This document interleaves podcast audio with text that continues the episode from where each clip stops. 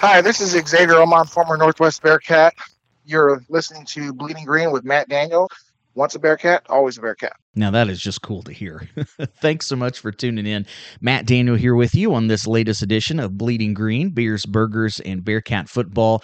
And uh, boy, this is a big one. You know, in, in the very beginning of this, this is an episode that I had in mind for a long time, having Xavier on here. And a really great chat. I, you're going to love this episode. So, we're also going to hear from Coach Mel Tjeerdsma as well. You know, it was pretty early on, my buddy Nate Goner, who, uh, you know, kind of had the plea out there to Xavier to uh, to come on and come on the podcast, and we're able to work it out. And there's three big interviews that I wanted to bring you, and uh, one of them was this one. Another was Chris Greisen. So we got two out of the three. The other one, I have a feeling, will be coming sometime in March, but I don't have it confirmed yet, and I'm not going to spoil it. And it's it's one I've been working on from the very beginning as well. So I think it's going to happen. I'm really excited about it as well, and all of them. You know, all the I, I say that I'm really excited. It is true, but I don't I don't know if I have um, you know if I have have a favorite. These podcasts are kind of like my children, I guess. I, I love them all in their in their own way, and uh, but I'm I'm really excited about these off season episodes. It allows me. Um, you know, to to kind of learn some of these stories and bring some of these stories and things I've heard to you. And I mean, come on, it's just there's no bad time to talk about Bearcat football. So there's a ton of stories and and a lot of really good content. And uh, you know, as I mentioned last week, there may be weeks where there's an episode every week. You know, some some months, you know, rather than two episodes a month, you might get three. So uh, anyway, some some other things in the work. I'm pretty excited. Upcoming guests include uh, Jordan Grove, um, the former Swiss Army knife of those 2015-2016 uh, specifically championship teams, and uh, in 14 and 17, I guess as well. Sean Bain, he's going to be joining me. He's he's uh, in the Canadian Football League. If you've been following that, scored a touchdown uh, this last fall as well. He's going to be joining me later this off season. So um, so a lot of great guests in in the history of uh, of Bearcats. Some more recent, like those guys. Some further back in the past there's lots of great content. You know, there's there's uh, we're never going to run out of stuff to talk about as far as the Bearcats go. So uh, it's it's exciting time. Of course, the basketball team's doing their thing, both men's and women's. Women's has had had a much improved season, one of the best in in recent uh, you know recent times as well. So men doing, of course, what they do, but it's always fun. You know, I uh, I just love talking about Bearcat football. Just doesn't get any better than that for me. One thing I will mention as well, you know, if you're looking for for previous episodes to tune into, if you're new to the podcast or if you didn't get to listen to them all last fall, one of the great ones is the is the uh, Road Dogs episode that Coach Mel Tjeerdsma joined me on that we did during uh, homecoming week and uh, go through that entire schedule of games, and uh, and it's it's a great conversation. Now, that 05 team, one, you know, just the just the magic and things of that team, you know, so close to winning a title, but uh, but you know they set things up for just that unprecedented run of uh, you know of of what we've come to expect now, right? Which is um, not just playoffs, but deep playoff runs and national championships. So that's a great one to check out. Go to bleedinggreenpodcast.com. You can check that out. If you're interested in becoming a sponsor on the podcast, have them, some things in the works and that as well, you can shoot me an email, bleedinggreen.bearcats at gmail.com. But without any further ado, let's go ahead and get into this. I want to uh, play some clips from my conversation with Coach Mel Tjeerdsma that him and I had a chance to uh, talk about Xavier Omon. And, and Coach T just kind of started out talking about how exactly Xavier came to Northwest. Well, Xavier, uh, you know, Xavier came to us uh, out of Beatrice High School. He was a he was a great two sport athlete. I mean, he was in three sports. He was track too, but you know, football, basketball. He was a good basketball player. He really was, and uh, um, he his dream was to play at the University of Nebraska, and we had him for a visit. They had him for a visit, uh, and they made a decision uh, a little bit before signing date. They told him that they would offer him a walk on, but they would not. They couldn't offer him a scholarship. And I think part of that, I think what really helped us is he really didn't. I don't. I don't think he took any other Division One visits. He was banking on going to Nebraska, and uh, so when they when they said that they wouldn't offer him a scholarship. Um, he wanted to go somewhere where he was getting a scholarship, and uh, I didn't know on signing date. I really didn't know. We thought he was going to come. He said he was going to sign, but he was one of those guys until we got the papers. And I remember when it came across the, at that time was the fax machine. Uh, when I saw his his uh, uh, national letter of intent signed come across the fax machine, I said, "Man, that that's really good for us." And uh, when we got him, uh, when he came here, we we had told him, you know, all along that we thought we'd redshirt him and uh, so that's that's ended up what we ended up doing. We did redshirt him, and he he, he in the spring, uh, you know, he really established himself. And so when we got into the fall, uh, the fall of uh, I guess it would have been 2004. Yes, would would have been his his first year. Um, he didn't start the first game, I don't believe. Uh, and then I think the second game, either the second or third game, he might not have started the first two games. And then we played at Central Missouri, and we started him. That was his first start, and I think that was our third game. And he rushed for like 150 yards, and uh, he was he was a great player, but he still struggled. he had a lot of things that you know in his background that he struggled with, and he struggled with, uh, you know, with identity and uh, you know, just personal issues that uh, there were times when uh, when he wasn't the most pleasant person to be around, and uh, for you know, for with the coaches, with his teammates, and he struggled through that. And you know, even after his sophomore year, I remember, and, and I don't think he might be telling you this, but um, we had a conversation after spring ball his sophomore year, and I just, uh, you know, kind of we kind of laid it out and said, you know, if you're not going to really buy into what we're doing and really conform to being a team guy. Um, and it wasn't that I, shouldn't say team guy, but I mean, I, I said you you gotta you gotta you gotta embrace your teammates so they can embrace you. And I said, but if you can't do that, I said, I actually told him, I said, I'll help you uh, transfer to somewhere else. And uh, after a week or so, he came in and said, you know, uh, uh I don't want to transfer. This is a great place for me and uh, you know he said I'm I'm going to change, and he did, and you know that uh, as a junior, um, he wasn't elected a captain after having two great years, but those were the reasons why. Uh, to give you an idea how things changed the next year after three years, and after making that change uh, in his demeanor and his attitude, and just buying into his teammates. Uh, he was a unanimous selection as a captain for his senior year and had just an unbelievable year his senior year. Yeah, well, I think you know we all think, and you know when I had you on to talk about you know Missouri Western, then we talked about Pitt earlier in uh, this last fall. You know we we talked about the one of my favorite memories is him diving over the top on fourth down at, at Arrowhead, and and and all of those things. You know we always think about the the Grand Valley game and the 98 yard run and the the you know the Chadron State the week before that, you know, 600 yards in wow. two games. You know that's yeah. you know that's a season for yeah. for you know a lot of starting running backs. But um, you know, and and I think is you know those of us fans, right? If we're making a if we're making a, a Mount Rushmore of of Northwest players, I think he's on it. You know, how, does you know just his ability and his talent? I mean, how does that stack up against you know the other guys that that you coached in your time? Well, he uh, he was he was a very gifted gifted athlete, and uh, you know he was he was extremely good as a freshman and a sophomore, and but after you know after his junior year when he made that transition, uh, his junior year he he was he was that much better, and he was he would he became in his own way, he became a leader leader on our football team. And uh, his senior year, uh, like you said, he he was unbelievable. What some of the things that he did. And you got to remember, I mean, all those rushing yards he had in a lot of those games, they they came in the first half because he didn't play much in the second half. Uh, I just uh, when you got a team beat, uh, you don't play your starters. You you uh, you know you play your young kids and you try to keep everybody healthy. So um, he did some unbelievable things. I think I think he might have been.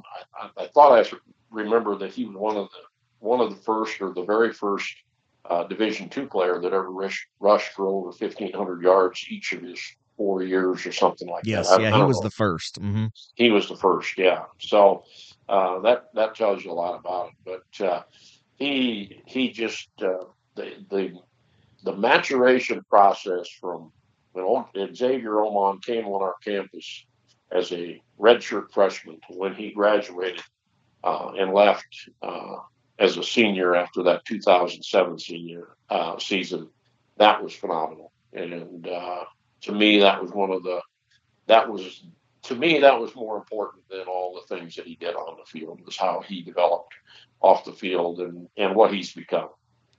Well, that's perfect. That's the next thing I was going to ask. You know what? You know how, how does? I mean, that's the goal, right? To to you know bring players in as a coach and have them leave as as men and, and prepare them for life and just seeing where he's at in life and you know that he's a dad and everything now. I mean, that's him or any player. I mean that that's the ultimate goal, right? No doubt about it. That's that's what uh, that's that's the reward now. Those are the rewards that I get now from coaching is the fact that I see how how these people have developed and what they've done with their you know what they're doing with their lives and how how they've made an impact on, on the people around them how they've uh, embraced their family and uh, uh, you know become good dads and good husbands. Uh, that's that's really what it's all about and that's something I think we forget as fans sometimes, right? We're we're focused on wins and losses and and you know measure success that way. Um, you know, it, it's pretty interesting to see the relationships not only that the that the players form, you know, they're brothers, right, but with the coaches as well, and and how close they are, and and this specific relationship between Coach T and Xavier is something that that's one of the reasons why I wanted to talk to coach and kind of incorporate that. And, with Xavier, we talk about that as well about his relationship with Coach Tjeerdsma. And there's there's a love there. I mean, it's a, a father son type of love, and Xavier will talk about that. It's interesting though how different people remember things different ways, right? We get I'm going to get Xavier's uh, point of view, especially in the recruiting process about wanting to go to Nebraska. Not necessarily the truth, although that was you know, kind of what uh, was assumed out there. Anyway, now I'm gonna, I'm to let him uh, tell it in his own words. So let's take a quick time out. We'll come back and you'll hear my chat with Xavier Omon next here on Bleeding Green.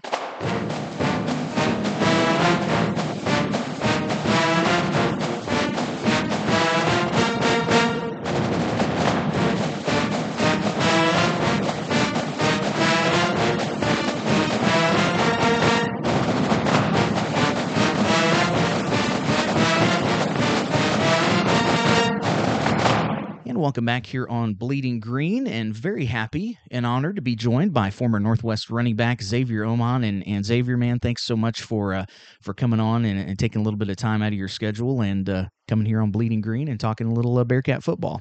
Well, thanks for having me. I appreciate it. So let's talk a little bit about you and kind of what you know led you to Northwest. I mean, we, we know uh, Beatrice, Nebraska. You actually born in California. Um, you know, the, then you ended up in Nebraska. What you know, what did sports and things mean to you as as you were growing up? How important were they? Um, sports sports meant everything to me. I had a very tragic raising as far as my family and stuff goes. I lost my oldest brother to a, a driver, a drunk driver, at the age of eight, and then at the age of fourteen, I found my other brother who had committed suicide. Uh, I found him hanging himself. So sports was everything to me because it was my get away from the pain that I had suffered throughout my life. In you know, obviously, we know you know f- football ended up being your first love, but was it always that way? I know you played basketball and and some other sports too, but was it always football that first love? No, um, basketball has always been and always will be my first love.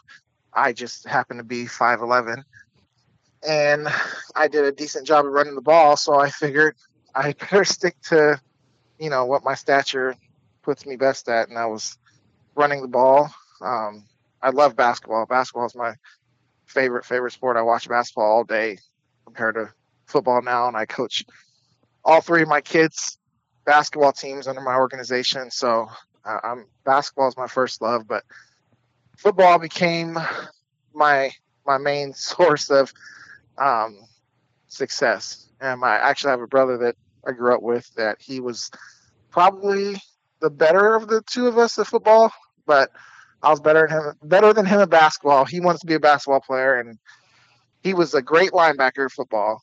Should have played football, but he wanted to play basketball. And he decided to go to college and play basketball. But he probably was a better football player than me in high school. And he decided he wants to play basketball, but I made the right decision and stuck with football. I was a 5'11 point guard. And as you can see now in the NBA, there's not a lot of five eleven point guards. Yeah, not not too many of those. A lot less roster spots too in the in the yes. NBA compared to the NFL. Yes. Especially for 5'11", 200 pound guys. right. Yeah. So was there like was there an age to where you, you kind of got to a point in high school like, okay, you know, if if I'm gonna go to college and do this thing, it's gonna be football? Um, you know, like I got a letter actually my senior year, I got a letter from Connecticut. I got an offer and they sent it to my basketball coach. And I thought it was for basketball. So I was like, oh, I'm done with football. Like Connecticut, you know, this is when UConn was UConn and they were like winning championships and stuff. So I was like, yeah, I'm going to school to play basketball. Well, we read into the letter. My, my basketball coach read it and it was from football. And so it was a full ride scholarship offer for football. And at the time, UConn was switching over to Division One, so they couldn't compete for championships and stuff. So that was one of the reasons why I didn't end up going there. But that's kind of when I made the decision that I probably should play football. so I didn't have a lot of basketball offers. Well, when you think back so. at, at, to your time at at, uh, at Beatrice, was there either football or basketball? I guess was was there a game or a moment like when you look back and think, oh, that game or that particular play is kind of one of your favorites that you, you ever think back to? Hmm. I guess my favorite play would be that was my junior year though. My junior year I had a run that was I literally made like seven people miss and ran for like 60 yard touchdown and I just that play sticks out my head a lot because my my old football coach coach Sexton always says it's the greatest run he's ever seen live so that one kind of sticks out in my head and as I was running down the field, I was laughing with my teammates because because of what it just had happened. So it was it, that's just what sticks up my head. But that moment, and there, I mean, there's plenty other moments I can think of. Um, nothing like individually, like something I did all by myself. Obviously, just just fun times and just great um, competition in high school and going against some people that stuck out. I can't think his name was Brian Florindez or something like that. He was a great running back, and I remember my senior year and his senior year, us competing against each other. It was just, it was just a fun experience. Well, as everybody, I think at that age or, or, even younger, I guess you know, always has kind of a somebody maybe they try to pattern their game after. Did you have that running back growing up, and who, and who was it? Um, I had a lot of different running backs in college or let me step back. Um, in high school and, and before then, a lot of people don't even remember this guy, Ricky Watters. Awesome running back, catch the ball at the backfield. He could run, he could block, he could do everything. And just those running backs that really could do everything. And you have some backs that are just, you know, speed and some running backs that are just power. You know, the Christian Okoye's, I'm sure Chiefs fans know him very well. But I wanted to always be able to do a little bit of everything. I always said to be the jack of all trades, but the master of none was kind of my motto. And so, like in college, uh, he was big when I was there. Priest Holmes was like my guy because I got compared a lot to him and his running style and what he did. And I just I did like his running style. He was patient but powerful, and so I just I like those running backs that were could do everything. Uh, LaDainian Tomlinson was small. Funny, I ended up playing with him with the Jets for a little bit, but um, he was another one of those guys could do everything. Well, it's funny. Yeah, there's. Yeah, go ahead. No, I was gonna say it's funny you mentioned Ricky Watters. That's a name I haven't thought of. What Seahawks and you play for the Niners maybe too. Niners and he played for the Eagles. I was a big Eagles fan growing okay. up. Philadelphia Eagles was my team, and when he came to Philadelphia, I was fell in love with him and watching it. And he always put this. He always had this little nose strap. so I used to put the nose strap on my nose and stuff when I was younger. Oh, that's funny. Well, I was a big football card collector back in the day. You know, back in the '90s as I was growing up and things. So, so Yep. I, uh, yeah, yep, I, I had a his. few and- Ricky Watters cards that Oh, you yeah. didn't even plan to have. Yep. right.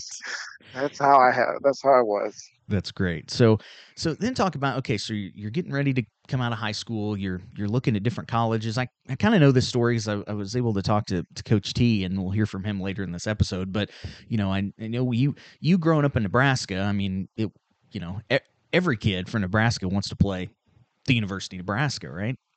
Um, incorrect. Oh, okay. I did not want to go to Nebraska. That was my coach at the time, and he's passed away since, and God rest his soul. But he wanted me to go to Nebraska really bad. I wanted to go to um, my number one school was Colorado State and Iowa State, and Iowa State actually came to the school, and they told my coach they offered me, and he told them that I had already committed to Nebraska. So a lot of the schools that was recruiting me at the time had kind of fell off because they thought I had already taken an offer from Nebraska. But Nebraska ended up um, offering me a gray shirt at the end. And so I didn't want my mom to have to pay for my college. So that's why I ended up at Northwest.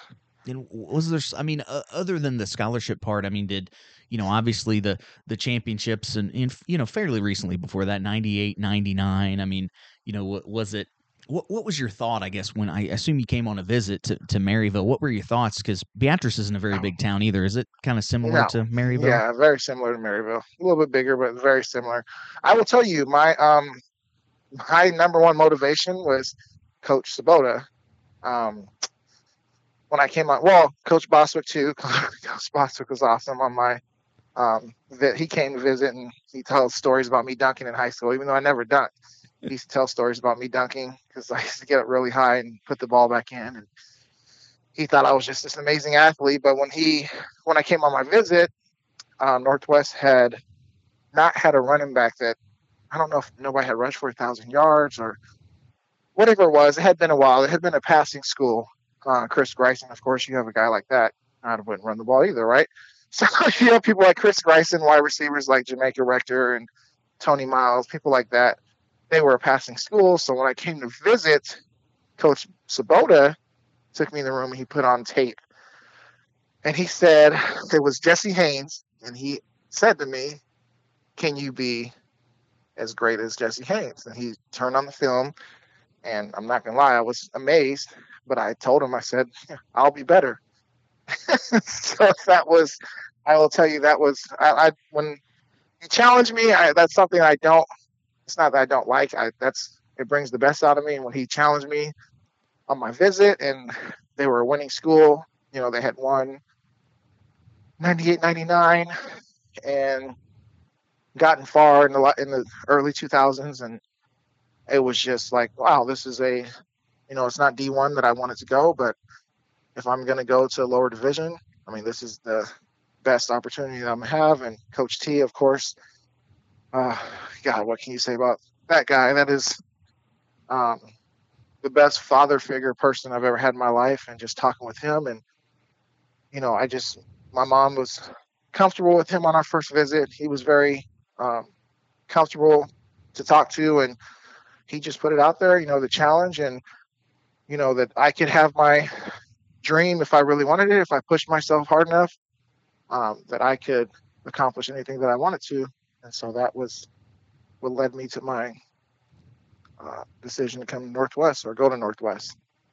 Well, I'm glad you brought up Jesse Haynes because if you weren't, I was going to. Now, I have never, I, I have not shared this story with you prior to, prior to us recording here. But so you and I had speech together your red shirt year, and there was Mhm. you and another football player, and I don't remember his name. I'm not even sure if he ever, um, you know, if he if he didn't indeed transfer or stick around with. I think Lori Durbin was our was our teacher, was the professor, and so we had to do all of these speeches, right? And I, the first one I remember was this interview speech we had to do. And I've told this story on this podcast before, and I tell everyone because it's my Xavier Omon story, by the way. So is uh, you know, we're doing these interview speeches. You get up there and you had interviewed Jesse Haynes. And I remember you saying something along the lines of, you know, and I told him at the end that I'm going to break every one of his school records. Yeah. And I remember thinking, who is this guy?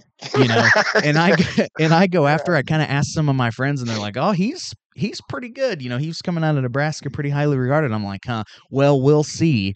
Well, boy, did we see! And that that's my favorite. That's my personal story, and that's I I just love that because that's uh that's so yeah, great. Jesse and I, was Jesse was the guy that um oh, I will say if he had four years in Northwest, the boy the four years that I had, uh, who knows if I would have broke the records that he did have. Uh, he was a amazing running back that he kind of gets overlooked because he did he had such a short stint here or short stint at Northwest. But I mean, he's the person that was my motivation because I wanted to be better in Jesse, but it was going to take a lot. Jesse did help me out a lot. He was at Northwest at the time, my freshman year. He was helping out with coaching on the side. So Jesse had a big role in my success at Northwest because he helped me out a ton early on. So I mean, I don't, I don't know if I would have turned out to be the player that I was without somebody like Jesse helping me out. And if you haven't got a chance to watch the film on Jesse Haynes, just get up there and watch some football on him. He was an amazing running back, and he was, I mean, he's he was the running back to beat, to be better than. So uh, Jesse is he gets overshadowed a lot by uh, other people's success, but he was a, an amazing running back. Well, and and so you you come to Northwest, right? And and I've I've heard lots of stories. I've heard you talk about it before. Obviously, you know, I've heard Coach T talk about it a lot about kind of, um, you know, your mindset when you first came to Northwest, and obviously. You could see, right? You you had D one schools looking at you and things. What talk a little bit about kind of what your mindset was you know when when you first you know you come to northwest you redshirt like pretty much everyone did and, and Mhm. even now does um, you know what what was kind of your your thought process Um, you know, I will tell you those first couple weeks or months or whatever was hard because I was I'm overly competitive, and so you know you have a bunch of seniors and scout team. You're trying to be scout team, and you want to get recognized, and you want people to to know who you are. And then here you are redshirting, which sucks because I just came from playing high school football and you know used to playing in front of people on games and stuff all the time. So redshirting really sucked and going to the games and watching other people do something you thought you could do better than them at. But I definitely needed that time. So it was just my mindset was to get bigger, stronger, faster. I think I came in at about 195 pounds, 190, 195, whatever. And then by my by the next year, my first year actually getting to play, I got up to like 210. So uh, my mindset was just to get bigger, stronger, faster. so many stories of um, Adam Longs and even Dave Tollefson's, and you know, competing and fighting with them, and it was it was a it was a bumpy beginning, but it, it turned out really well. well and and you know your start to your redshirt freshman year you you you know you played a little bit the first couple of games. I think you scored a touchdown. In fact, in, in the first game, a I blowout fumbled. I fumbled on the first touchdown, by the way. I should have had another touchdown, but I fumbled in the back of the end zone. Oh, really? Never forget that. Yes. Well, then, then, well, then we go to th- game three, your first collegiate start, and you go for two twenty one and a touchdown. I mean, talk about talk about going, you know, kind of a coming out party. What, I mean, did it, you know, did that game give you a lot of confidence, or do you have any special memories or anything from that one? Um, I wouldn't call him special. My friend, one of my great friends in high school, Aunt Sam Spady, had died the week before, and I had dedicated that game to her, and I went to her funeral the night before, and it was just a like I, she was my best, not girlfriend that I dated, but girl as in friend that I was friends with, um, in high school, and just shocking. She had passed away from alcohol poisoning up at Colorado State. That's where I wanted to go to school. And um, so I dedicated that game to her. And um, coaches, I remember before the game told me, you know, they're gonna, he's gonna ride me. He's gonna like, if I'm doing well, he's gonna keep me in there. And I just told him give me the ball. And I always told the coaches, just give me the ball, and I'll figure it out.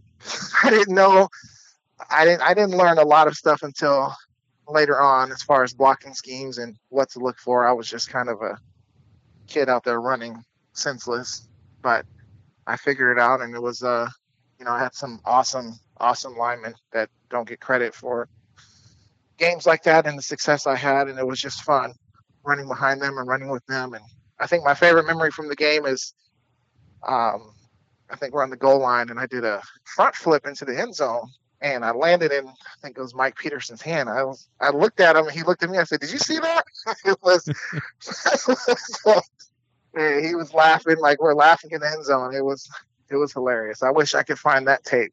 That was, uh, that was a fun, that was a fun memory well, coming that, out party. Well, and that whole season was just kind of a, a fun season. I mean, other than you know Lambo's injury that season, you know it was it was kind of a bounce back. We'd missed the playoffs the year before. In fact, my sophomore year at Northwest 03 was the last time we missed the playoffs, which is just insane to even say that out loud, by the way. Yeah. But um, you know, but but that season bounced back, start out 10 and 0. Of course, you know, couldn't couldn't get past Pitt at Arrowhead or down at Pitt, but um, you know, it was it was kind of a I think and, and coach has talked to me about this about this season kind of setting up you know those five straight title runs although the first four were losses was you know kind of a bounce back year like this do you have any other kind of special memories from um, from that 2004 season um one of my i guess I, people don't know this and i play with not sure if you remember the name jamaica rector i don't know how mm-hmm. you couldn't if you're a bearcat fan that's i think is the greatest all around Bearcat of all time. That's my pick. Um, but I remember we played a game at Truman, and we were in overtime. We were on the one yard line, and fourth down, and coach asked Coach um, what about Tatum? Coach Tatum asked Jamaica, He's, and this Jamaica's a senior at this time, and of course he's an All American and all this stuff, and Coach Tatum said, Jamaica, do you want the ball? And Coach and Jamaica said, No, give it to he called he used to call me Booby from um whatever that Friday Night Lights. He used to say he was like, Give Booby the ball. And uh, I end up scoring, but it just to me that moment showed, you know, like that's at this point he's an all American. Again, my greatest player of all time, all around player of all time. And in that moment, like how unselfish of a player he was. Senior, I know it was probably obviously it's a running back on the goal line or throwing up to a wide receiver, but a lot of people would have been like, "Give me the ball," you know, and to see or hear Jamaica tell coach to give me the ball and trust me in that moment to make that play, that was like, uh, I don't, I don't know, say life changing, but it just it meant so much to me because he didn't have to do that. You know, he could have said he wanted the ball and been very selfish about it. And he didn't. He cared about winning, and I think that's at that moment. I think that was like my realization about being not just a team player because I, I don't call myself selfish. I was just determined to win, but I thought winning, you know, give me the ball. That's what's going to happen. That's how we're going to win is every single time, give me the ball. And here my teammate who's a senior, All American, probably the best player in college football at the time, tell them to give the ball to a freshman and trust them. That just uh, is it's um, insp- it's very inspiring. People don't know that about Jamaica, um, and he's one of my great friends to this day. But that was just a, that was an awesome moment for me, being so young and being trusted with so much uh, to carry the team. Well, it's interesting that you bring up that game because um, sidebar, you became the first uh, freshman, and, and I think the only one in Northwest history thus far to, to have a thousand yards in the season in that game. But going into that game, Northwest is eight and zero, oh, number three in the country. Truman's 0 and 8. and 8. this I'll be honest, I've talked to some of my different friends and things about I I want to look into this game and almost do a um you know do like a deep dive. Passing yeah, like a deep dive into this game because it's such a crazy conundrum. I mean, you don't see that, and I mean, you, you know what? You guys pulled it out in the end, and, and it's a win. You know, it's of course the hickory stick and other things, but just such a disparity in the records of the two teams that it ends up being such a great game is always yeah. is always just kind of crazy. It was definitely going to be the upset of the year. we were, I mean, I think we, I think we came into that game.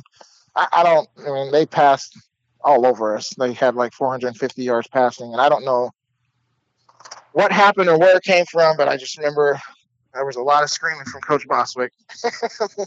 we would score and they would score, and it was that's I just remember a lot of screaming, and I remember that play at the end of the game, and that's what I remember most about that game. That's awesome. Well, I'm I'm glad you brought that one up. So, um, so so then we got to talk about 05 right you're you're a sophomore you're the road dogs that's what we talk about in fact um, coach uh, coach Tjeerdsma came on and and him and i uh, we went through game by game and talked about that entire season earlier this year when they had the you know when the team uh, when you guys went into the the uh, M Mhm. Club Hall of Fame and uh, you know that that uh, you know another another great year. I mean, and, and the thing is with with 2005 is you miss a couple of games in the season. Um, But just, I mean, what stands out to you? I mean, is it just the the I don't know. There was something special though about the makeup of this team, and even though guys didn't go all the way, I mean, it, it's regarded maybe as as not the greatest, but but some of us fans that saw it, it's it's one of our very favorite Bearcat teams of all time. Well, it was the beginning of um, the I consider Northwest comeback, putting us back on the map. You know, since what was it, '98? Had it been since they've been in the championship? Ninety nine. It was 90, 99. Sorry, 98, 99. You're right. So you know, six years later, um, and you know the thing that everybody else thinks about is the road dogs and going on the road. I remember the off season. I remember um, at the time would be Andre Rector, you know, pushing us in OTAs and um, I said OTAs. That's football. That's NFL, but basically seven on seven in, in the off season and summer, um, running with running for Coach Wright. Oh my God, running for Coach Wright and um, all the stuff we did in the off season and things at the beginning didn't go great. I had a sprained ankle. I missed the first, or not first. I missed two games. Um, Lamberson was coming back from his injury. We were just, you know, not. We didn't start off hot, so we didn't gel together very well at the beginning. But once we did, it just, like you said, it's something that you remember that was really special. And we had such great leaders on that team. Um, Wilcox, uh, Holtzclaws, I can't think of all the people right now, but we had, I remember running behind, you know, people considered, um, I remember at the beginning of the year, they can, they rated our offensive line like a C. And uh, they were so wrong. That was one of the toughest, aw- awesome offensive line. Keith Holden, those guys like that, that just, they would do anything to get that extra yard. Or, and our defense was the same way. Dave Tollefson and me fought all off season, and literally, we had challenges every week. And he'll tell you this during that year. Every week I had to carry their pads if I didn't get a certain amount of yards. He makes up a story. It was like five yards. It was not five yards. So don't listen to his lies. But we we had like comp- we were always competing. So I think that really brought the best out of us. And by the time we got to the playoffs, and we luckily got in the playoffs, we luckily got in the playoffs. And next thing, like I, we knew once we got in that we didn't think anybody could beat us. Because at that time we were we were fully gelled and we wanted to play. I think we went to Pitt State. I think all the teams that beat us, Pitt State and Washburn. hmm Uh, I thought somebody else beat us too, but I'm not sure. We had lost a couple games, but we went back on the road and beat them. And we just knew before the game that we were we were ready to face them again. So it was just an awesome season because for me it was awesome because of the off season. I know the work that we put in. I know the the coaches, the work that they put in. And again, it didn't start off hot. You know, I got hurt. Lambo was coming back. Our defense was had new players and stuff, but once we got rolling, it was um, almost unstoppable. Well, and Yeah. and obviously, you know, like eh, you know, and I know you'll say this that it's it's not all you, and we know that we we know that, but you know, your career high at the time was against Angelo State in the first round of the playoffs, two twenty five, and uh, you know, obviously, you having great performances in the playoffs was is a kind of a theme of your time at Northwest, and uh, you know that the, amazing thing that kind of stuck out to me was that Pitt State game. I think it was 42-14 at halftime and the final score didn't I think it was 56-35. It sounds maybe a little closer than the game was in the uh in the in the first half and and coach T tells a great story about how he's coming in the locker room and and, and coach Bostwick says coach I don't think you need to yell at him today or something like that but then you know you guys bounce back a, a month later and you, you know you go down to Pitt, you know you and, and beat them, and of course that amazing North Alabama game, and and the the classic Grand Valley game too, and the championship game that just you know just uh, you know a pass in the end zone away from from winning that one. Just uh, it's just awesome, and and uh, e- even though I'm sure there was a lot of disappointment for for you guys, and yeah, there were so many great seniors and leaders and things on that team. It's just one that is uh, is in the hearts of of a lot of us fans, I think. Yeah, and I mean, it's in the hearts of a lot of our of us players too. That's one to not forget. And like I said, I think that was the beginning of the comeback story for Northwest, and it just would be the story of what Northwest does. You know, fighting to the end. I know we didn't win it, but from everything we came through that year on the leadership, you know, Dave Tollefson, uh, I can't even think of all the people on there, but there were so many seniors on that on that team. Keith Holden, Wilcox, these players that you know gave their all. Um, wasn't a whole lot of expectation from us, and I think people were, especially when we lost a couple games, I think they kind of you know got down on us. But I will tell you, um, and the main person, of course, you got to give him credit, is Coach T, and how he held us together and you know kept us going, and he didn't let us get down on ourselves, even when we did lose games. You know, he found a way to find a positive in in the in the losses. And so when you have leaders like that, and um, you know, Dave was NFL talent. You know, there's our offensive line was underrated, very awesome offensive line. Of course, you have Hall of Famer Josh Lamberson leading the way. Just we had a lot of pieces, and it just clicked at the end, and it was awesome. It was awesome to be a part of. Well, talk about when you because I know you guys gathered after the the win against Southwest Baptist, and and it was you know long shot. We're not going to make the you know probably not going to make the playoffs, and you guys gathered together as a team. What was just the um, and I know uh, my buddy Jake Phillips, who I've had on here, a lot of people call him Psycho. He was Bobby the Bearcat at the time, and he's good yep. friends with Dave, and so he was there with you guys, and he's told me the story and things before, and and uh, but just what was the feeling like just at that moment? I mean, did you guys? I'm I'm guessing you just went nuts, right? Well, you know, I'm glad I can tell this. I'm glad this is what how many years later? Uh, 17. mm-hmm. Yes. 17 years later. Okay, so I actually wasn't there, so everybody got together I was pissed at the time. I don't know what was going on, but I didn't go. Selfish, and I just did. I was. I don't remember what was going on, but I didn't go. But I remember getting the call, and everybody, you know, I heard everybody screaming in the background, and I got immediately got excited. Like I immediately was like super excited because I was like, here we get another chance to prove ourselves. And I I know I had had a sprained ankle, so I didn't have the year that I wanted to have at that point to that. And I knew this was another opportunity for me to um, show what I could do and uh, redeem myself for what I thought was kind of a down year from the freshman year that I had had before. But yeah, long. I don't even know what the story is behind it. I really don't remember. If you ask Coach T, I don't even know if they knew I wasn't there, but I was not there. So don't tell anybody. Uh, uh, right, right, right. I hear about that all the time. Everybody's celebrating, but I wasn't there. So we'll talk about it. I mean, yeah. Coach T does talk about a, an attitude change with you. Um, you know, kind of in in how you know you were approaching things, kind of between your sophomore and junior seasons.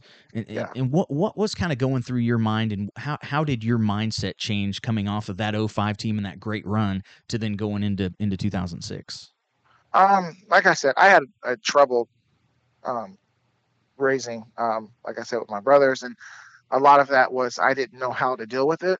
Um, what 14 year old kid knows how to deal with finding his brother hanging himself, you know? So I took a lot of that pain and burden with me to college. And so when I got there, of course, me playing so young, I didn't feel um, I didn't feel like I could connect with a lot of people, um, my teammates and stuff, because I didn't do a lot of things people did. I didn't drink, I didn't smoke. I've never smoked, obviously. I've never, I didn't have my first drink till I was 24. So things that a lot of people were doing, I didn't get to do, and a lot of my teammates that were my age at the time that weren't getting as much playing time and stuff because I was a starter so young. I didn't get to hang out with them or do a lot with them. And a lot of that was on me because I just kept myself away from that stuff. So my attitude change started coming really in that, that road dog run uh, going into my junior year, I just had to realize, you know, I'm, at this point, I'm going to have to be a leader. You know, Dave Tollefson and these other guys, Jamaica's not here, Dre Rector, Lamberson, these guys aren't going to be here no more. And Coach T challenged me to be more than just, I mean, he took me in his office and he challenged me just to be more than just a player, you know, be a leader. Um, he, he did it and was just, he really was just very um, straightforward about it. he didn't beat around the bush. It was just like, look, you're an awesome player. You're an amazing player, but you're not a great leader. And again, I told you about me and challenges, and that was that meant a lot to me. For him, you know, he's challenged me. Now I gotta I gotta prove him wrong. And after our championship game, Coach Tatum, actually probably the most defining moment in my one of the most defining moments of my Northwest career was Coach Tatum after we lost. I was sitting in the locker room and I was just my head down and pissed. Um, he came up to me and he I was crying and he said, Hey, like, you know, don't cry. He said, I want you to know, and he ended up leaving after this, but he said, You have not scratched the surface of your talent yet. And when he said it, I was I'm like, what does he mean? And then of course he left and went to Southwest Baptist. So I thought, hell with this guy anyway. But the more I started thinking about what he said, um, I understood what he meant. Um, between my sophomore and senior year, I was up to 225 from 210. Just I was stronger, faster, just a lot of stuff. And I always that what he said to me after that game sticks in my head because I I mean I didn't know what he meant, but clearly he knew what he was talking about. And like I said, Coach T, the attitude change came from Coach T challenged me to be a better leader, not just a amazing athlete. And it meant a lot to me. Well, and also going into that junior, you, you changed numbers. You went from 33 to 2. And I, will be honest with you, I'm sure I've heard this story before, but I don't remember it. So what was behind the behind the number change? Well, the story, well, so this everybody in the story was Xavier changed his number because um, I got two carries in the second half of the championship game. We had rush. they hadn't given up a hundred yard rusher. Grand Valley had never given up a hundred yard rusher in the last like 50 games or something ridiculous. And I had 90 something at half, and then we went in the second half and we stopped running the ball. Blah blah blah. We were I got the ball twice, and so the initial story was, oh, he changed it to two to represent the two times he got the ball. It's not true. Um, I changed my number to two because to represent my two brothers that passed away. And uh, yeah, that's it. I just wanted to. I don't like needles, scared of needles to this day, and I will never get a tattoo. So my way of honoring them was to change my number to two, and so that's what I did. Well, then we go to 2006, and and uh, you know another another great start to the year. In fact, a, a, great run all the way again, run into Grand Valley. Things that kind of stand out to me. I know you know that was again kind of injuries creep up, miss a couple of games due to injuries, but I think a lot of us remember that Chadron State game where you know it was always. I, I don't know if it was a big deal to you or not, um, or, or or maybe the the the defense or anything like that. If there was extra motivation for for you know you versus Danny Woodhead, but in the minds of us fans, right, that was a thing. Even though you guys weren't on the field at the same time, and you had 158 yards in that playoff game, he ends up with 14. Although he had some catches and some other things um, to get some other yards other ways, but um, that's one of the games that I always remember from that season is that playoff game was that ever a thing i mean did that ever i mean obviously that comes to play the, in 07 to the year later in the in the playoffs kind of the you danny woodhead thing but i mean is that something you ever really thought about um well of course it was a challenge because that's all people talked about was you know me versus him which doesn't make sense because I don't tackle. I never tackled him once in my life. So um, people that had to worry about Danny Woodhead was the Kyle Kaisers and uh, Ben Harnesses, and they're the ones that shut him down. And I was um, but it did in my head. Of course, I wanted to out, you know, shine him because he got so much recognition, and I just I remember looking at his stats and seeing what he had done, and of course his defense, his um, his team's defense was the best ranked defense in their conference, and we just ran all over them. They just weren't they just weren't that good. So it just you know it was a challenge, of course, And I told you again how I like challenges, and so our defense came in and just slaughtered him. I did, I remember I remember seeing Kyle Kaiser on top of that dude like every play. it was it was an awesome time to watch. In that playoff game, I, I remember um, I came back from I broke my ribs, got had like 160 yards at halftime against Central, and then this guy speared me. It's funny story that I ran into that guy like a couple years ago, and he talked about spearing me on purpose. And but it was all you know. That's years later. Whatever. I don't care.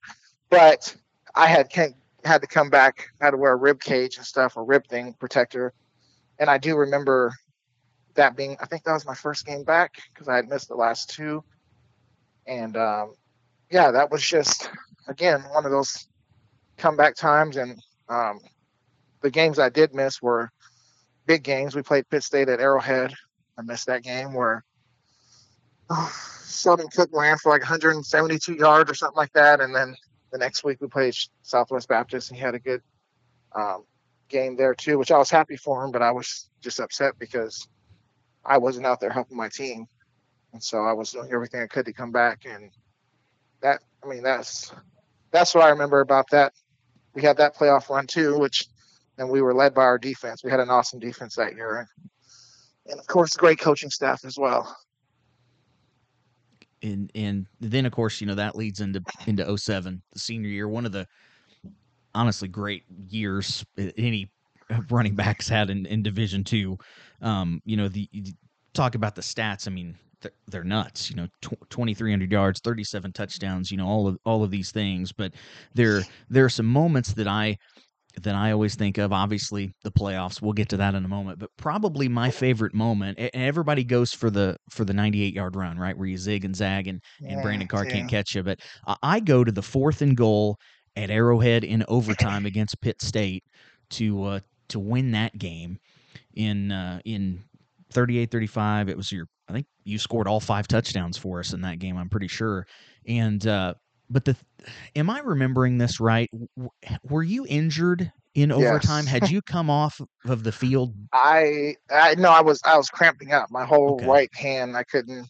My right hand it cramped up, so I actually like was hold. I think I went over the top with my left hand. I can actually. That's funny. My arm's tingling because I can still remember um, that play and my body. I don't know if I was starting to have like a full body cramp or what, but that was my right arm was completely cramped up and so that was yeah that was people remember the 98 yard run but that one stood out more because you know obviously pitt state was a rivalry and game winning touchdown and this you can't ask for better than that and i just remember my teammates being you know like i felt like that game where they were leaning 100% on me like carry us to this game or carry us to this victory and so that that does stick out probably more to me than the 98 yard run. I know people remember that I still hear people talk about that, but the Arrowhead game just sticks out to me because I felt like, I mean, I felt like I was a leader by example, but I felt like that game, people literally were looking at me like, carry us to this victory. And I felt like I did it at the end, or I helped do it, I should say. Well, and I remember the, the 86 points against Southwest Baptist. There were some close games too. I think Central Washburn was close. Even Fort Hays, who wasn't Fort Hays now, they was, that would end up being kind of a kind of a close, low scoring game. I mean, there was a there were some um, you know kind of tough, hard fought games that season. Yeah, I think we lost at the beginning of the year, didn't we? To UNO. Mm-hmm. Yeah, yeah, yeah. So that season was.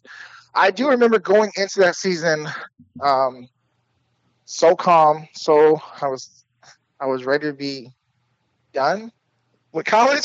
I was, but I was going into that season. I actually went out to Colorado with my friend, and his his mom and dad live, have this like cottage out in the mountains, and he took me out there, and I didn't have a cell phone, so no girlfriend could bother me, nobody could talk to me, and I was out there for like three days, and I literally was just like, man in the in the mountains, just calm and we climbed up to the highest peak in the mountains, and I remember just standing on top of there, and I just was like, "This is my year. This is my. I'm gonna have the best year of my career." I, I felt it, and, and yeah, it was uh, it was an awesome year. It was, yeah, it was a memorable year for not. I mean, everybody talks about the stats and the yards, and I guess I don't look at that stuff because I mean I remember doing it, but so much of that stuff I had Tom Pestock and Reed Kirby and Matt Nelson and um, Dunn and uh, oh my god, I'm I'm drawing a blank here. Um, what is he just won the Hall of Fame this year? Oh my god, offensive lineman. What is his name? Why am I? I can see his face. Jeremy Davis. Jesus. Mm-hmm. I had, you know, I had the best relationship with these guys. Like the beginning of the season, I took them all out to eat, and it was I had the best relationship with them, and I think that um, set the precedence for the season because not only did I trust them, but they trusted me, um, and we just gelled, and that's really what what happened that year was with all the stats and the touchdowns and everything that that offensive line and me, we just I knew what they were going to do, why they were going to do it, when they were going to do it. Um, Joel Osborne ended up being the quarterback at the end. We had some great wide receivers that were willing to block down the field, which means a lot. I mean, Kendall Wright was one of the best down the field. He was skinny as a pin, but that kid would get down the field and block for you. And we just, everybody knew what to do and why they were doing it. It was a very unselfish season. So that's what I remember the most about that team. Well, and coach had talked to me about too it, that you, um, you know, you, you, talk about him challenging you kind of to step up, be a leader, and and for the first time you became a captain before your senior year. But not only that, but a unanimous captain. And so, you know, I think that eh, did that mean was that was that something that meant a lot to oh, you?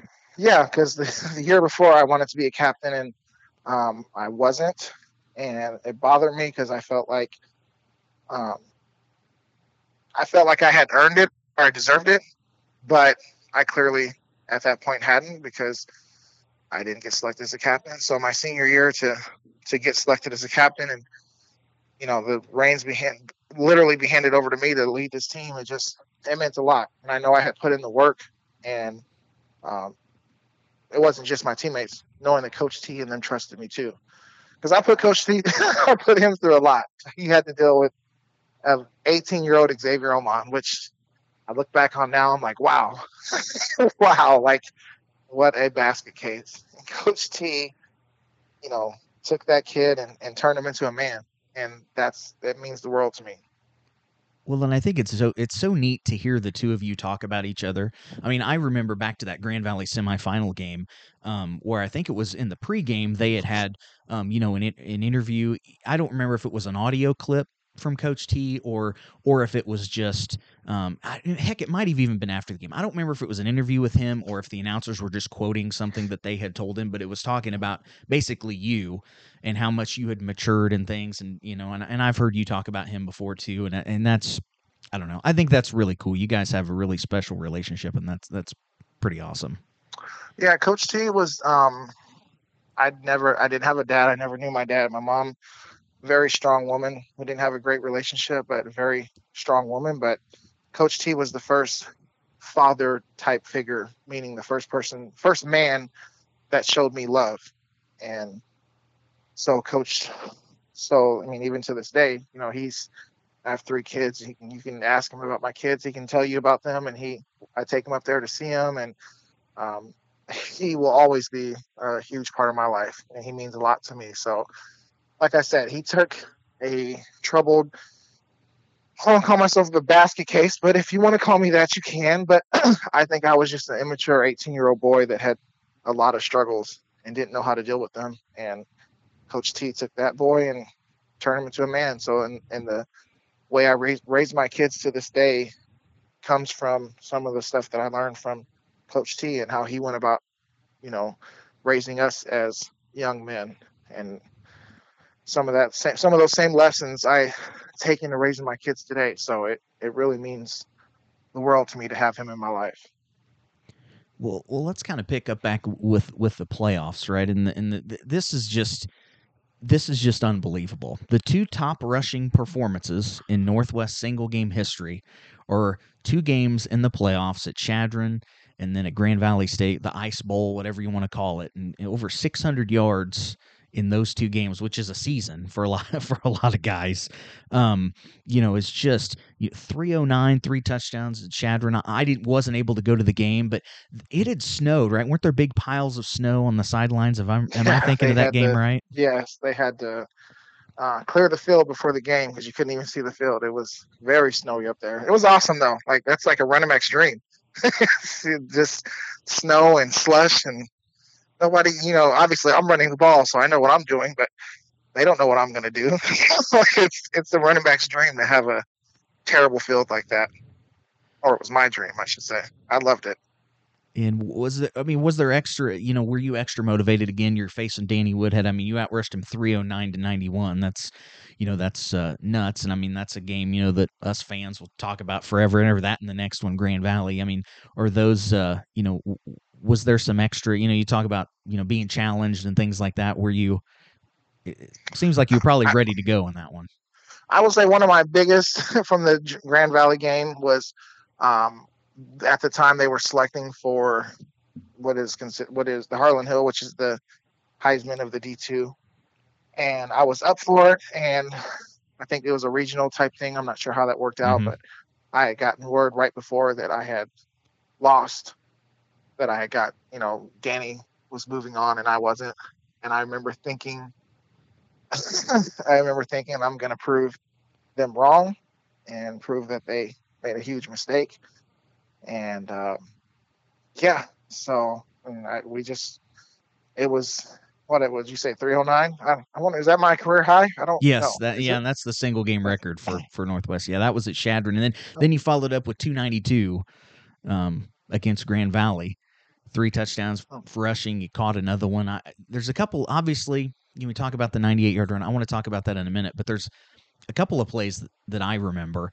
One is a screen pass that you I don't remember. You got like three or four yards or something. One of your you you, you catch it one handed, and uh, we're down. I don't remember if it was goal to go or what. And you know you're running to the end zone, and one of your offensive linemen just absolutely but completely by accident runs into you yeah. and just flattens you. and I was like, oh, there yeah. would have been another touchdown. Yeah, yeah. The one. Hey, thanks for bringing that one-handed catch up too, because nobody thinks nobody thought I could catch the ball.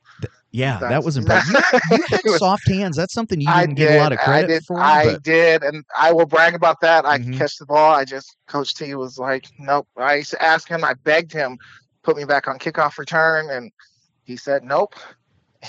so, I mean, I think he made the right choice. Obviously, coach knew what he was doing, but I wanted to catch the ball more, run routes, but we had great receivers, so I I did what he told me to do.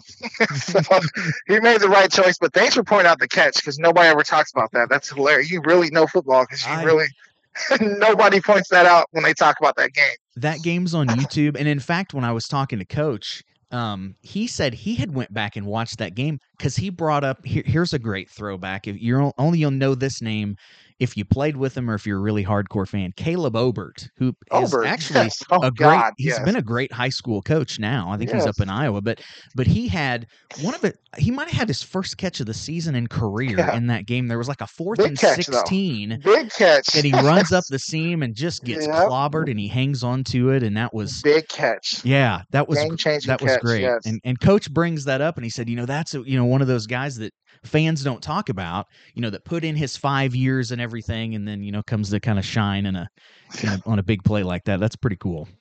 Yeah, Obert was like you said, he doesn't get a lot of credit, but that game he stepped up. And one of our receivers had quit.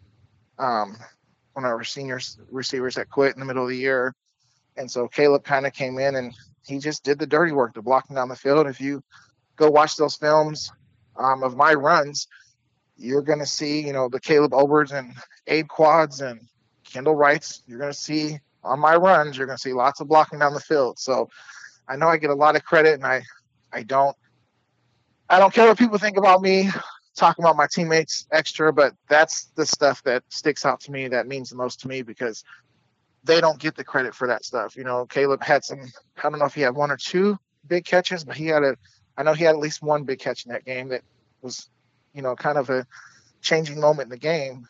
And people will talk about, you know, the 98 yard run and Xavier this. And I I think about that stuff, and that's what I remember. I remember those moments like that, and celebrating with them, and yeah. So it was it, it was it's fun to think about, but it's it's thought about differently than most people think about that game. Well, and talk, so talk about the 98 yard run. I mean, it's you know they pin you guys deep. It's still a game, a ball game at that point. and then uh, you know all of a sudden you you you know you make a cut, you find yourself kind of alone, and and I I don't want to, I'm not going to do it justice. So just kind of talk about you know what you saw, and then of course kind of the zigging and zagging at the end.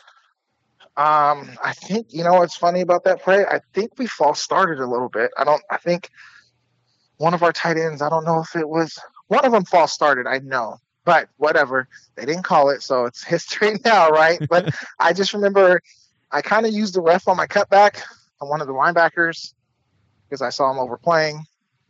Offensive line did a great job blocking down. And I just, I remember when I cut back and I took off running. I remember hearing the crowd roar. Like I, and I knew then, like, okay, this is like, this is going to be big. Something, you know, because nobody's clearly tackled me yet. And I remember we had the little jumbotron. One is I don't want to call it a jumbotron because it wasn't jumbo, but the little screen down on. No, we had the big screen down on that end, right? Yeah, I think Because so. the big screen's on the opposite end now. Okay, yes, we had the yeah, big they had the big screen on the north Yes. end then instead of south like it is Yes. now. Yeah. I'm thinking of the little. They had a little thing there. Okay, but I remember running. Um, I did look up. I did look up at it. Um, and I remember seeing 24. I already knew Brandon. Um, actually knew him. Ended up getting to know him better in the NFL, but I knew he was fast. I knew. I don't know if you remember the game Tecmo Bowl. Mhm. Remember Tecmo Bowl? Oh yeah, you bet. So- man. If you remember in Tecmo Bowl, if you zig, it slows the person down. Yes. you know, I remember when I was a kid, I used to, I got chased by a dog. And so I would jump fences. I jump fences to get, because the dogs can't jump a fence, but I would jump it and jump back and forth, like stay there and put my hand on it and jump back and forth. And the dog would just get tired of jumping the fence. so I, I know this, like people, you really didn't think of this. I really did. Like when I was running from my friends and people, I remember like my uncle chasing me. I'd always zig and zag because it slowed them down. And as I'm running, I see him come, and I was like, I'm not getting tackled here. I don't care what I have to do. And I just remember when I made the first, when I made the cut, it completely slowed him down. Like he would have caught me if I wouldn't have done it. And honestly, from that run, the thing I remember the most um, was the crowd. That like shot a volt of energy through me because I knew something big was going to happen once I hit that hole and the crowd start roaring and yeah, and the rest, as I say, is history. And you, And the other thing I remember is you, come, you know, into the was when we had bleachers at the north end, which is where I was sitting. By the way, my wife and I were both there, and as they show you, kind of celebrating with the crowd, and uh, you know, uh, everybody beating on you. I am just out of camera shot, and I've always told all my friends that. Of course, they never believe me, but that and, and you blow the kiss to the camera as you as you get in the end zone, and that's uh that that's great. I just remember, you know, such um you know, such euphoria. Hey, you know, we beat Grand Valley State. One, we got them there, which their fans were just furious that we didn't have to go up to Michigan. But um, anyway, yeah, that was just um, obviously the I- disappointment of, of the next week. But yeah, that's that's a great game, great memory. Go ahead. Sorry. the you the kiss, I don't even know if I should say this, but um, the kiss was blown to my um. She's now my ex-wife, but we have a great relationship now, um, and she's the mother of all three of my kids. But the, she wasn't at the game; she had to be gone for basketball, and so actually, that's a funny story. But the kiss was blown to her. Uh, I did it. I did it another time too. If you look at the other touchdown I had, I blew a kiss, and yeah, it was. It's funny. I think about that now. I don't think I ever told anybody that, but I certainly didn't know it. That's pretty cool. Yeah, that's yeah. But I don't think she knows that. So hopefully she doesn't listen to this. well, She's well, her stepdad is was my principal in high school. So anyway, Oh, that's okay. a small small world. So- small world. Yeah. um so so obviously you know that uh, then of course ends in ends in disappointment the three you know that's the three of the fir- uh, four title losses in a row um you know what uh you know as as you look back on your time you know, at Northwest and things. And eh, one other comment that I have to say, because I put it in my notes here of that senior season, you only had two games you didn't rush for 100 yards, which is just obscene. That's just craziness. Which games but were those? I don't know. I think Southern? Uh, title game maybe. You put oh, me on yeah. the spot because I don't have I don't have it in front of me. Yeah, it was Missouri Southern the title game. Okay, definitely the title game. Well, and you know, so many of those games, um, really throughout your career, even even getting you know the rushing yards that you got. I mean, there were a lot of games you you didn't play hardly at all in the second half, or at least my yeah. mid third quarter. You know, yeah, um, we played at Southwest Baptist that year, and like I remember a kid running up to the sideline. We were blowing him out, and I came out in the second quarter, and he literally came over to the sideline and pointed at me and said, "I want you back out here." so that was uh yeah that was a hilarious um story and i was i asked coach to put me back in and he was like no like we're blowing this team out of course. And i don't know how many times i had scored at that point but it was pointless for me to go back in the game. But yeah a lot of those even my senior year a lot of those games i don't think i played in the second half. So it was um yeah it was fun.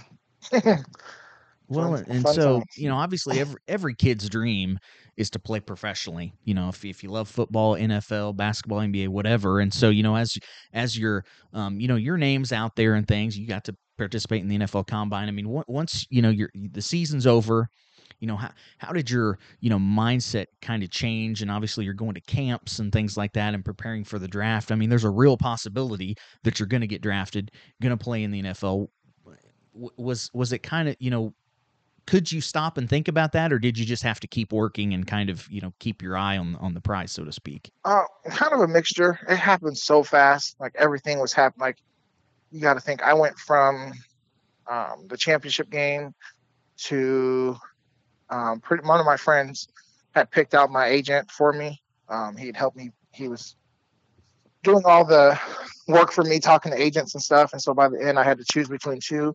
I think within the next two days. I had to fly out to Miami, and then I was supposed to fly out to Minnesota, and then I had to fly out to New York to choose which agent I was going to go with. So everything just happened so fast. With I had to go train for the combine because I got invited to the combine. Um, I got to play in the Texas versus the Nation game, and I got a MVP of that game, which helped me out a ton because it was me and like one or two other people that were not Division One and I had like nine carries for 98 yards in that game and got MVP. And so that really helped put me on the map as well. I just, everything happened so fast. It was just like, it just, it was crazy. And then the draft happened and it was like, huh, that was an experience. But I, I remember thinking I had a really good chance of getting drafted. And um, that year, I don't know if you've ever looked at that, but I call it, and it's not because I was there, but I call it the best draft class. One of the best draft classes for running backs ever. If you go look at all the running backs that came out that year, that was like Jamaal Charles, Darren McFadden. It was like all of those people came out. Um, what's his name from Tennessee? Chris Johnson. It was a lot of running backs, but they were all juniors, which really pissed me off because if they wouldn't have came out, I would have got drafted higher. So right. I am thinking, why are all these running backs coming out my senior year? But it all worked out. So yeah, no, I just I just googled it. Yeah, Matt Forte, Steve Slaton. Yes. He wasn't great in the NFL, but man, at West Virginia, he was yes. he was fun to watch. Felix Jones, I guess, yeah, he was with McFadden. Yep. Mendenhall from Illinois, Jonathan Stewart, Pittsburgh, Ray Rice. Yeah. Um, holy smokes, man! I guess yeah, I never really looked of, at it that way. That's crazy. a lot of running backs that came out, and people. Um, what's the guy? Was the Cleveland Browns guy? Um, the white running back that had the one hit wonder. Oh, Peyton Hillis. Peyton Hillis, like Ed Jamaal Charles. It was a lot. Like these guys were all juniors, so they. I did not know they were all coming out. Obviously, I couldn't do nothing about it. I was a senior, but it was just. uh It was such a blur. It was. So, it happened so fast. Um, as far as the combine, the draft, the game, it just eh, it, it, it flew by. But it, it happened. So much was happening so fast, and I ended up training out in New York, and it was just a different lifestyle, to say the least. So where were you when you got the call from the Bills. And and were there other teams that called you before that? Because typically that seems to happen. The guys will get calls and then they don't end up getting drafted by a team. Yeah. So when I was my senior year, I talked to you about the catching thing. The Bears had came. They were this guy from the Bears was like, "You're probably going to be drafted by the Bears." Like he was swore up and down. And what's funny is they actually took Matt Forte right before they took me, which Matt Forte ended up having a great career, and I didn't, of course. But I wish I would have been with the Bears. But um, the the Bears called me and they were like, "We're going to draft you. We're probably going to take you." And if they, I don't know if they said if he they don't if a guy doesn't if a guy falls, but their guy that they were looking for was Matt Forte, and it was between him and it was between me and Matt Forte. And I got the call. I had a draft party at my friend's house, uh, the Garnets and Beatrice, and I was, I think I went through the first three, was it three or four rounds? I don't remember what it was, but first three or four. It wasn't like it was how it is today. They split it up in different days now, right? The Mhm. draft. Right. Yeah, it was three days of it then, right? Or two days No, of it, and now it was there's two three. days. Yeah, you're right. Two Yeah. days. Yep. It was Sorry. two days. So that first day, I didn't think I was going to get drafted, so I wasn't really worried about it. But the next day, as the rounds were going, I really I thought I would go in the fourth round, and I remember getting really upset because I was like, I'm not going to get drafted. So I went um, outside. He had a basketball court, and I just went outside to shoot baskets. Me and my brother um, just decided to go outside. We had went to we went mini golfing the day before, and we wrote on a sheet. We got to pick four teams that we thought I would be drafted by, and one of his teams was Buffalo, of course. And I went to um, shoot baskets outside because I was upset, and I get the, all my friends and family that were there. They saw on the screen that I got picked up, so they came running outside. Well, I had just got the call, so they were all at the door, and I got the call, and I uh, like I just broke down crying because that was my life dream to be a professional athlete, and there it was, and there was my opportunity, and it was awesome. Well, and you were So, teammates with a couple of great running backs. Obviously, Marshawn Lynch, beast mode. Yes. Um, yeah. who I don't think he was beast mode then, but um, No, he was. Or- I okay. me and him didn't have we didn't get along great, but that was he was definitely beast mode. He was an amazing running back. Um, not my favoriteest person in the world, but he was an amazing running back. and and Fred Jackson, who was another small Yes. college guy. I think he went to college like up in Yes. Iowa somewhere, Coe College. Is that Yep. sound right? Very underrated. He actually, I think overall running back, he was better than Marshawn. He could do more, um, catching the ball at the backfield and stuff. Yeah, I He had him on my fantasy team a year. or two. It seems like he had at least a thousand yard rushing season, Yep. maybe once or something. But Yeah. um, and, and so then obviously you know you you spend some time with the Bills, you spend some time with several teams and kind of on practice Mhm. squads and other things. What's for those of us that don't know? I mean, what's the the the main difference other than pay of being on you know being a practice squad guy and being on the on the main roster? Oh. um, you practice. Just think of being. I mean, scout team. Think of being redshirted minus.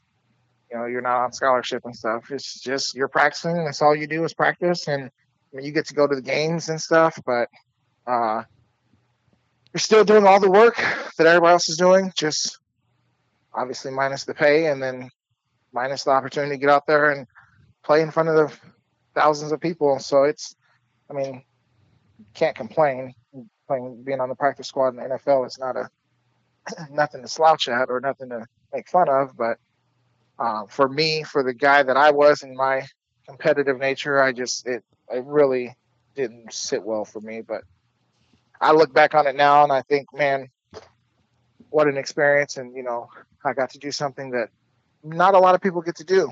So I was um, it was really rough for me coming out the NFL when I was done because I really didn't have the career that I wanted to have. And of course, the success that I had at Northwest, um, I didn't get the opportunities that I thought I uh, thought I deserved. But I, I have my time with my kids now. Um, it's my life, it's my kids, so I would wouldn't trade it for the world. Well, in, in pharmaceutical sales, is that what you're doing Is that what you're Yep. doing now? I, I'm a drug dealer, sell drugs legally. Legally, right? Right. yes, legally. I got pulled over by a cop, and I told him I. He said, "What do you do?" I was like, "I sell drugs." And I was like, "Hey, man, legally." Like I was just joking. so I joke around a lot. I probably shouldn't be joking around with a cop pulling me over. right, right. Yeah, maybe not. So- maybe not. But yes, I I love my job. I love what I do, and like I said, I coach all three of my kids, and they're. I started an organization called X Force, where I get to coach all three of my kids, and it's awesome. Well, that So- that was the next thing on my list here. So so tell us tell me a little bit about X Force and kind of where the idea came came from it and kind of what you know what you hope to hope to accomplish and, and help kids. Um, so I am probably the biggest nerd. I play video games. I I watch Marvel movies, and uh, people don't know, but X Force is superheroes. Like that's the. I mean, do you watch superhero movies? Probably not. Absolutely. Yeah. Okay, oh, so you know who X Force is. then? I love I love the Marvel movies. Yeah. okay, so. I'm so that's where um, the X Force. Obviously, my name is Xavier, and X Force it goes along together. But I started off coaching my middle child, Eva, um, in first grade, and my ex, who played basketball at Northwest, actually, she was coaching our oldest daughter, and um, I just was. We were. I had a team. Our team name was the Lethal Ladies, and then I knew my son was going to come, so I wanted them to be under the same kind of umbrella. So I was like, well, I need to come up with something, and I wanted to. Um, I wanted to teach kids. You know, I I, I think people, coaches and people, um, again, my experience with Coach T, they worry too much about wins and losses instead of making kids better, not just athletes but better people. And so that was my focus, and that was my drive. And so last year, I just decided to start my own organization and named it X Force. And it just started off with my son and my daughter, my middle daughter, and then it changed to uh, eventually I start coaching my oldest daughter last summer, and so I just got my all three of my kids under my organization. And the, the point of it is to, I mean, teach these kids not just how to grow as athletes, but to grow as young women and men. My son's coming up, and God, wait till you see this kid. But he's, um, that's the whole point is just to teach the youth that you know there's more to life than sports and you know push them in other things i when we have practice beginner practice i always ask them how their grades are um, my kids are not allowed to play sports with c's because they need to understand there's more to life than sports. And that was something that i struggled with early on was not knowing how to live a life without playing or without a ball in my hand. And i don't want these kids to think that that's all they're they're good for especially my kids. Um, I want them to understand as great athletes as they are, um, they mean more than just being athletes. They're humans and they they're special and um, there's more to them than just dribbling or, or running a football. And of course, my son is obsessed with football, which I was hoping he wouldn't be, but he is. he thinks he's he thinks he's Tyreek Hill. So, yeah, so that's it's an it's awesome though. It's it's fun to watch and see these kids grow. I've been coaching them for a couple years now, and it's it's fun to watch them grow, um, and just having somebody that cares about them more than just what they can do on a basketball court or football field. That's pretty great. Yeah, that's what it's all about. Well, well, Xavier, I have I have one last thing here for you. So it's it's what I like to call the pick six. It's just kind of six rapid fire questions here to round round things out. They're not serious. They're uh-uh. kind of goofy. It's it's nothing fine. to really put you on the spot. But if you're ready, uh, ready, we'll we'll go ahead and do the I'm uh, do the pick six here. All right. Fir- first question: Did did you ever were you a superstitious guy? Did you have to put your socks on in a certain Yes. order or something like that? What did you always do before games? Very. su- I had to dress um, my. so like I don't know if you ever seen it, but like I would put my jersey on my shoulder pads, and then I would put my helmet on my. So it looked like a man. Like everything was set up. Like I don't know how to explain it, but it was everything had like my helmet was on top of my shoulder pads. With my the pants jersey were on? like with the jersey on it. My pants were like under my shirt. Like it was like if you walked in, it looked like a mannequin or whatever. Like I had to do that every game, and then I had to call my aunt and have her pray for me before every game as well. Nice, nice. All right. Well, what you, you kind of answered this earlier, but what uh, who are your favorite? Um, you know, who who are your favorite players growing up? You told me football, so so what about basketball? Who's your favorite uh, player growing up? Oh man, uh, Ray Allen. Love Ray Allen. Um, basketball, football. Like I said, Ricky Watters, um, Priest Holmes in college. Believe it or not, I thought I was going to be a quarterback, and I was for a while. Like high school, I played quarterback my freshman year, and then like I'd make everybody. They go out on the pass route, and everybody would take off on the route, and then I would wait, and I'd take off running. And my coach was like, "Yeah, let's not do this. You're a running back." so, but Randall Cunningham was uh, another one. I was a big Randall Cunningham. I don't know if you guys remember him or not, but yeah, he, Randall he Cunningham was, was he was special. The, there's some Yeah. plays like there's some highlight films and stuff him on him on. Of course, I remember him more as the Vikings. I didn't watch a lot of NFL early on when he was with the Eagles, but man, he was yeah he was pretty amazing. Yeah, see, I watched. I was a huge Eagles fan, and I. What's funny is I, when I played for Buffalo, um, remember when Terrell Owens came to the Eagles and he Mhm, kind of ruined, kind of ruined the team. Like, well, he didn't ruin the team, but it seemed like he ruined the team. So I hated him, and so of course my second year in Buffalo, Terrell Owens comes to town. and He's playing for, you know, he's my teammate, and I will tell you, one of the greatest guys you'll ever meet. Um, I was supposed to get married that year before he was supposed to be at my wedding. Uh, he was he kind of took me under his wing.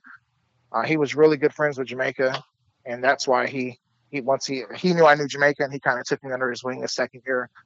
So that's just a funny story that you know I hated this guy because I thought he ruined my Eagles, and then of course I ended up playing with him.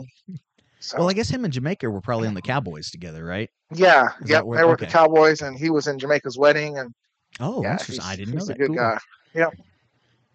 All right, so th- third question of the pick six. Sorry, I'm trying to keep myself on uh, on in order here. So, who who's the best uh, athlete that you ever played with at Northwest? Doesn't have to be the best Oh. player, just the guy who was the best athlete. Best athlete. Does that include like can he? You talking about run? Ju- huh? Best athlete. Hmm. Yeah, just somebody you're like, holy smokes, that guy is an athletic freak. I'm gonna have to say Jamaica Rector. I just things I watched him do. The first game I watched, he caught a pass in the back of the end zone where he put one foot down, falling out the back of the end zone. Just and I watched him return punts. I that he just amazed me. Um, and there was people speed wise. I remember a kid named you know, EJ Faulkner. I'm sure you guys remember him Mhm. from. Uh, he was the fastest. I mean, he should have went and did track. He could have been an Olympic track. He was the fastest person I've ever seen. But um, on the field and just athlete overall, Jamaica was definitely probably the best athlete that I've ever been around. All right, fourth question of the pick six. Did you ever get to play as yourself on Madden? Yes, yes, yes, absolutely. That is maybe this is so cocky of me, but I got that game in 08 and I immediately took Marshawn out and put me in.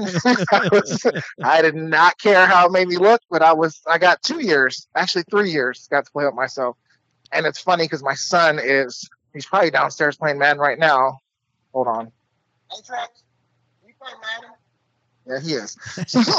He's downstairs playing Madden right now, and uh, he asked me, all like, were you on Madden?" I'm like, "Yeah." He's like, I, you know, he wants the game. I'm like, sorry, buddy, it was a long time ago. I'm old now, and of course they remind me that I'm old. But yeah, he definitely played with myself. That sounded bad. Hold on, I definitely played as myself on Madden. definitely played as myself on Madden. Uh, well, so my next number question number five is kind of along those same lines. Can can can your son or any of your kids beat you on Madden yet? Madden. oh, you know what? I have. he beat me in one of the times we played. No, a couple times we played. I. This is funny. I was playing him in a game, and oh, I think it was like three seconds left. I'm up. He's up by like four points. He's been talking smack the entire game, and I'm like, I'm trying to decide: do I let him win, or you know, do I like just beat him and make him feel bad. And I'm sitting there trying to decide. And I'm like, you know what? Let me see how he responds to losing. So I end up scrambling with Lamar Jackson. I don't know if I threw it or ran it in, but I scored the touchdown and won the game. And he, you know, he's running around not pissed, but he's like, you know, throwing a fit because I won. And then he stops and he comes over and he sticks his hand out and shakes my hand. And He said, "Nice game, Dad." And one of the proudest moments I know it's like you're talking about Madden football, but like my son's seven years old and he's he's known he learns he knows how to lose a game and he understands that you win some, you lose some, but you still, no matter what, you still respect your opponent. And he stuck his hand out, shook my hand, and said, "Nice game, Dad." And I was so proud of him. Like I halfway felt bad for beating him, halfway felt bad for Right, beating him, yeah.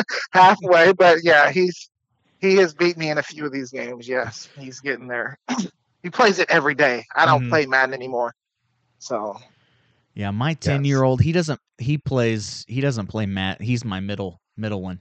He doesn't play, but he's the he's the football fan of the family. I've had him on the podcast. We've you know he's got to be on the sideline at Northwest games and stuff. That's kind of our thing. And awesome. and uh, he's uh, but he is he'll play sometimes and he'll want me to play him and I don't play I'll be honest I don't play that much Madden anymore and so but but he has not beat me yet but there's been a couple of times I'm like oh I'm not looking forward to the day when uh, when that happens but he always trash talks me like he's beating me so so that is kind of funny yeah. Uh, hold on, if you don't mind me. I mean, No, I'm sure. gonna ask my son, huh, Matrix. Are you playing Madden?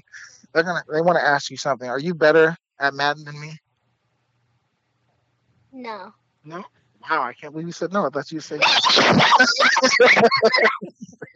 yeah. so humble Oh. so humble. Yeah. Let's hope it stays this way. yeah. All right, Yeah. Xavier. Last question. Last question of the pick six is, uh, and I think I know the answer to this question. But if you had your choice, uh, w- would you have rather had the Harlan Hill or or a national championship? National championship, no question. Not even, a, not even, don't even have to think about it. Harlan Hill is an individual award that I would celebrate by myself. I mean, obviously you can celebrate with your teammates because they helped you get there, but it's still an individual award. The national championship would have just been the perfect ending to my career, and so that's probably one of the biggest disappointments of my life is not being able to finish off winning. And the three straight times, not just the one, because we were, I mean, what, four points? Within four points, I think, every game. Mm-hmm. So, so yeah, no question.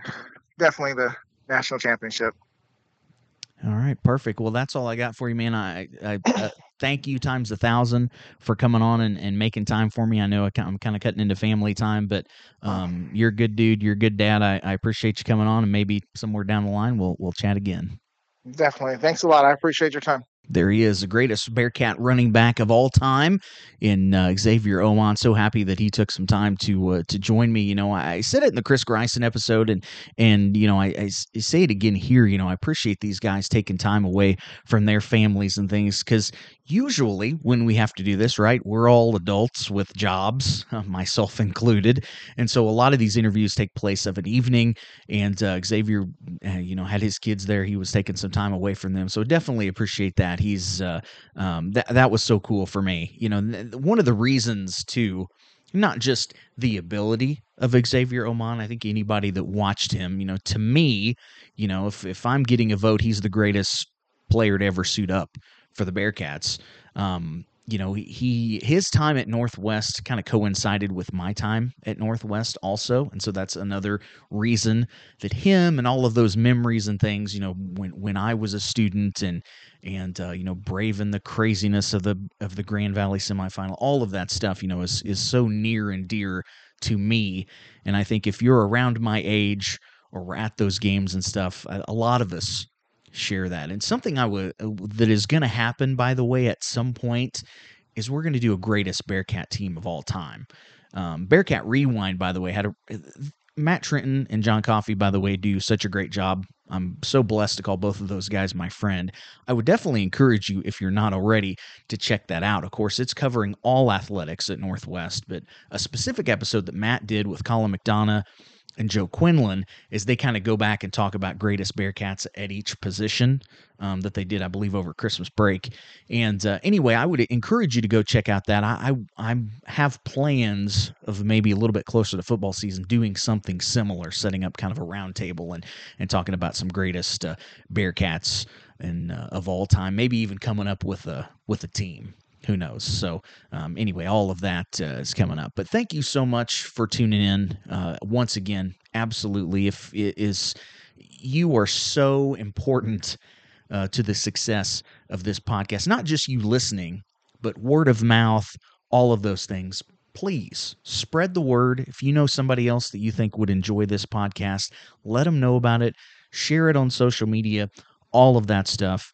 And uh, I'll just say thank you ahead of time because I do, from the bottom of my heart, truly appreciate it. I'm having so much fun. It doesn't get any better than talking about Bearcat football. I say that all the time. It's true. It's it's 100 percent true. I was so excited, by the way, in the last week or so, and I did post some pictures on my social media that I got the Cats gear. You know, I got the old school Cats logo that uh, we busted out. Really excited to uh, to have that. So, um, although it's not football season, there's still a lot of a uh, lot of excitement, a lot of stuff to talk about, and uh, that's going to do it for this edition of Bleeding Green. If you want to hook up with me on social media, you can do so. My Twitter is at Frodaddy84 on Facebook. You can just go search for the group Bleeding Green Podcast, or you can just go to my website, bleedinggreenpodcast.com.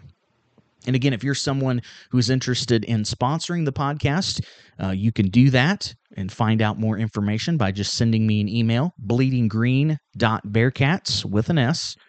So bleeding green, period, bearcats at gmail.com. Just shoot me an email and uh, we can go for there. Thank you so much for listening. That's going to do it for another edition of Bleeding Green Beers, Burgers, and Bearcat Football. I'm your host, Matt Daniel. And as always, go Bearcats.